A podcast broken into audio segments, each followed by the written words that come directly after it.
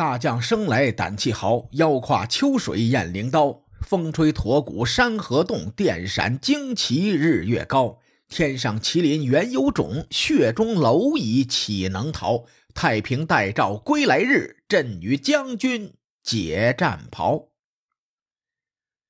上期节目，咱们对战国初期变法的必然性说了很多一家之言。这期节目，咱们回归史料，看看魏国变法的细节。叙述的重点主要落在。三个人的身上，第一魏文侯，第二李悝，第三吴起。魏文侯是魏氏的族长，并且在位期间被周威烈王册封为诸侯，可以说是魏国的开山祖师。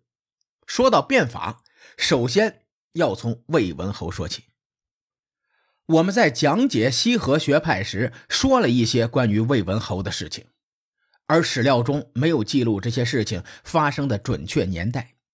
一般资料在介绍魏文侯时说他师卜子夏，有田子方，李段干木。卜子夏就是前文咱们聊过的西河学派创始人子夏，田子方和段干木这两个人是魏文侯时期的贤者。这句话出自《吕氏春秋》。古代文人在形容贤明之君时，经常会用到这句话来作为论据。从子夏、田子方和段干木的履历来分析，这仨人都是典型的文人，他们在具体治理国家之事上的作用并不大。根据杨宽先生的著作《战国史料编年集证》分析，这仨人活跃在魏文侯执政早期，而李悝和吴起。则活跃在魏文侯执政的中后期。杨宽先生是中国历史界的牛人，杨树的杨，宽厚长者的宽。有兴趣的小伙伴可以搜搜关于杨宽先生的介绍。如果以李悝变法作为时间节点，我们可以将魏文侯执政分为前后两个阶段。前期是魏文侯敬重子夏、田子方、段干木等人的阶段。这个阶段延续的时间比大多数人想象的要长，应该超过了二十年的时间，并且魏文侯在这个阶段的统治风格与春秋时期绝大多数诸侯的统治风格类似。魏文侯执政前期的主要成就是与三晋瓜分晋国国君的土地。《史记·晋世家》记载，在晋幽公执政初期。也就是公元前四百三十四年以后，晋幽公畏惧赵魏韩，他以国君的身份反而向他们三家进贡，而且此时晋幽公手中仅剩下绛城和曲沃两座城池，其余的土地都被三晋瓜分了。此时距离志士覆灭不足二十年时间，一代春秋霸主至此行将就木，不得不令人唏嘘。我们可以看到，此时魏文侯建树并不大。我个人分析，与这个时期他重视的人才类型有关。子夏，小孔子四十四岁，公元前五百零七年生人。无论从哪个时间线推算，他跟随魏文侯时都是年迈的老者。而田子方和段干木两人，算不上经世致用的人才。《淮南太祖训》中是这样评价两人的：说田子方、段干木轻绝路而重其身，说明这俩人呐不在乎世俗名利，只在乎自身德性修为。正所谓物以类聚，人以群分，早期的魏文侯身边大多是这一类的人才。随着西河学派扎根于魏国，终于子夏的弟子。李悝登上了历史舞台，他的变法改变了魏国的历史。咱们不得不再一次叹息，史书还是没有记载李悝具体的执政年份以及执政细节，包括李悝的著作《法经》也已经遗失了。我们只能从其他著作中记录的只言片语还原李悝变法的细节。得益于上期节目，我们可以用一句话概括李悝变法的背景，时代变了，变法是一种历史的必然。而当时魏国占据汾河谷地大片土地，人多地少，土地只有六百万亩。按照五口之家宅五亩，耕百亩计算，就是五口之家住宅面积有五亩，耕地面积一百亩。这些耕地也不够三十万人耕种的。这是魏国的国情，所以逼迫着魏文侯不得不支持李悝变法。李悝首先进行了政治改革，《说愿正理》这本书中有这样一个记载：当时魏文侯问李悝：“先生，怎么才能治理好国家？”李悝就说了：“夺淫民之路，以来四方之事。淫民的淫是骄奢淫逸的淫，指的是祖业丰厚、整天游手好闲的二世祖。”跟咱们现在的啃老族类似，他们啃的是祖宗。李悝的意思是把这群游手好闲的二世祖身上的绝路抢过来，分给四方涌向魏国的人才。光抢夺二世祖的绝路不能算完，还要将收上来的东西好好花出去。李悝说：“时有劳而禄有功。”时有能而赏必行，罚必当。用大白话说，就是想吃饭自己干活，想得到绝路自己立功。管理上奖罚分明。在我看来，李逵在政治上的改革核心就是提高整个国家的组织力，把人民组织起来，才能更好的实行生产。大伙别都等着吃大锅饭啊，都别懒，动起来，动起来！为了保证政治改革，李悝研究各国的法典，写出了一部法经。可惜已经失传了。法经的出现，打破了礼乐制度“刑不上大夫”的规定。后世的天子犯法与庶民同罪的精神，第一次出现在中华大地上，这是非常了不起的。法经的出台，为李悝变法提供了保障。啊，这种话越听越像枯燥的学术论文。你啥保障啊？咋就保障了？话说有个二世祖去衙门领俸禄，衙门说：“你这个不行啊，以后没俸禄领了。”二世祖说：“凭啥呀？从我爷爷的爷爷的爷爷那辈开始，我们家一直领钱。现在啊，你说不领就不能领啊？我告诉你，谁给你的权利？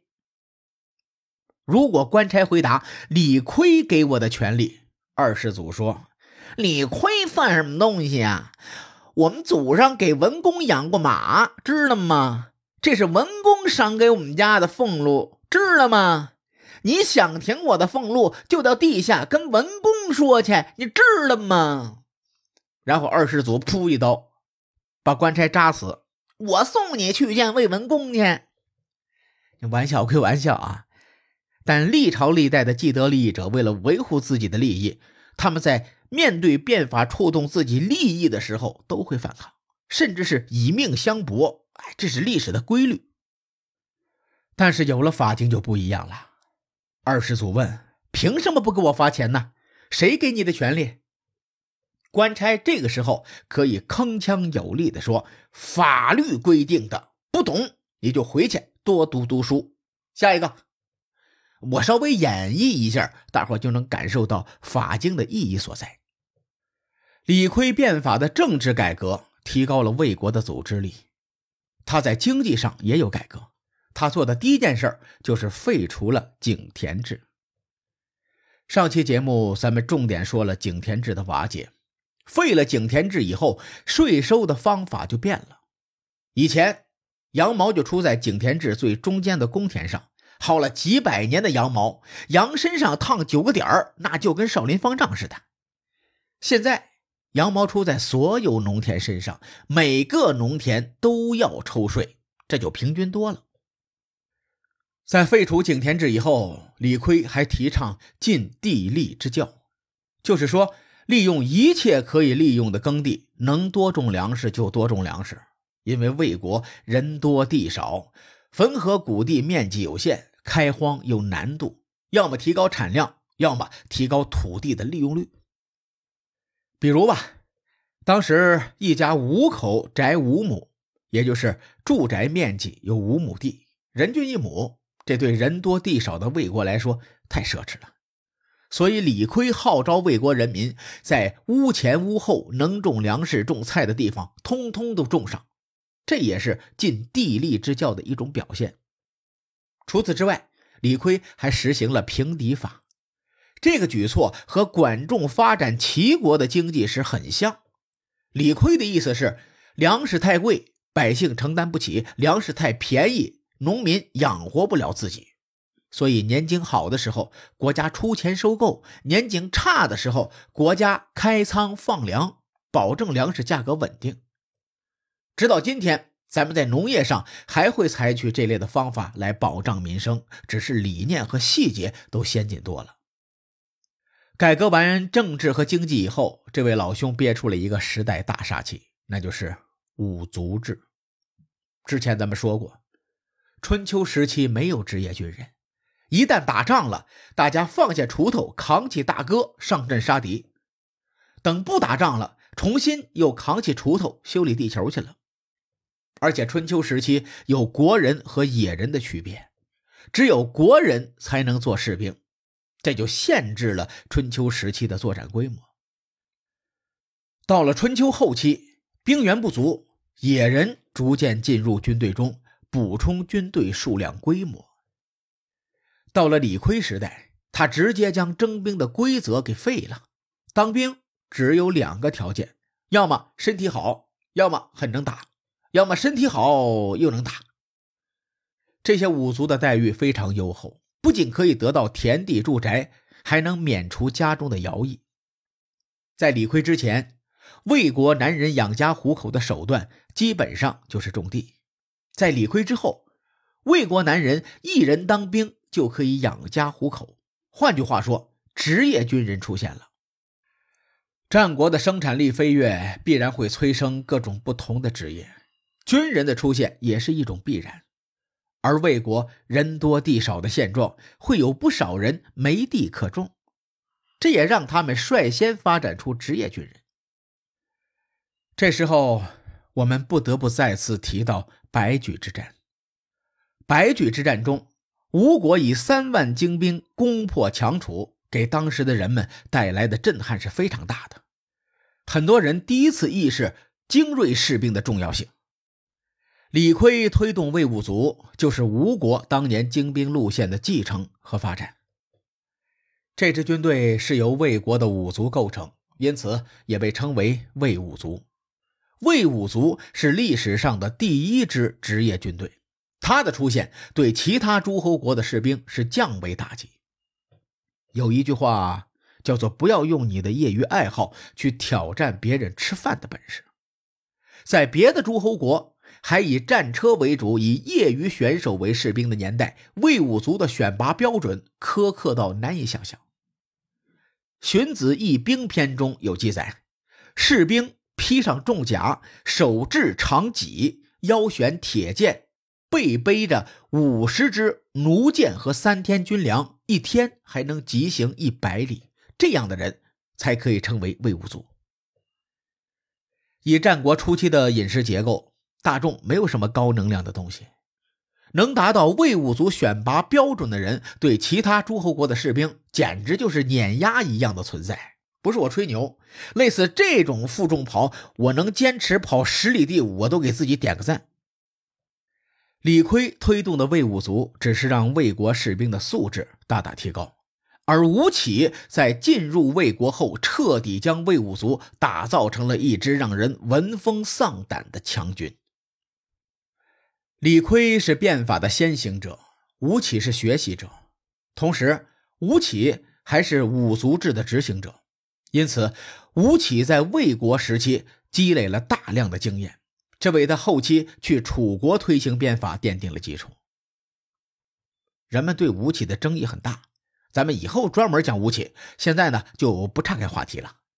我们稍微的做一个小结：魏文侯执政前期走的是寻常路，当他与赵、韩两家瓜分完晋国的土地后，魏国人多地少的现状逼迫他启用李悝实行变法。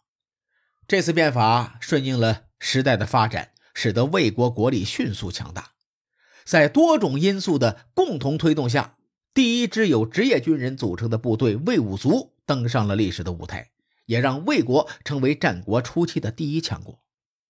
熟悉战国的小伙伴都知道，魏文侯时期出现了很多人才，很多节目都有介绍，我们也很认可这些人物的事迹。不过，我们还是秉承抓主线的原则，做出了一定的取舍。我们希望节目有深度，不想流于泛泛之谈。我们在粉丝群里上传了很多相关书籍啊，希望有兴趣的小伙伴呢可以去下载去看一看。下期节目的重点将偏向于三晋如何扩张这个历史时期，同样缺少史料，我们尽量完整的去勾勒出那个时代的特点。各位看官，欲知后事如何，且听下回分解。书海沉沉浮浮，千秋功过留与后人说。我是西域说书人介子先生，下期节目咱们继续聊战国博弈。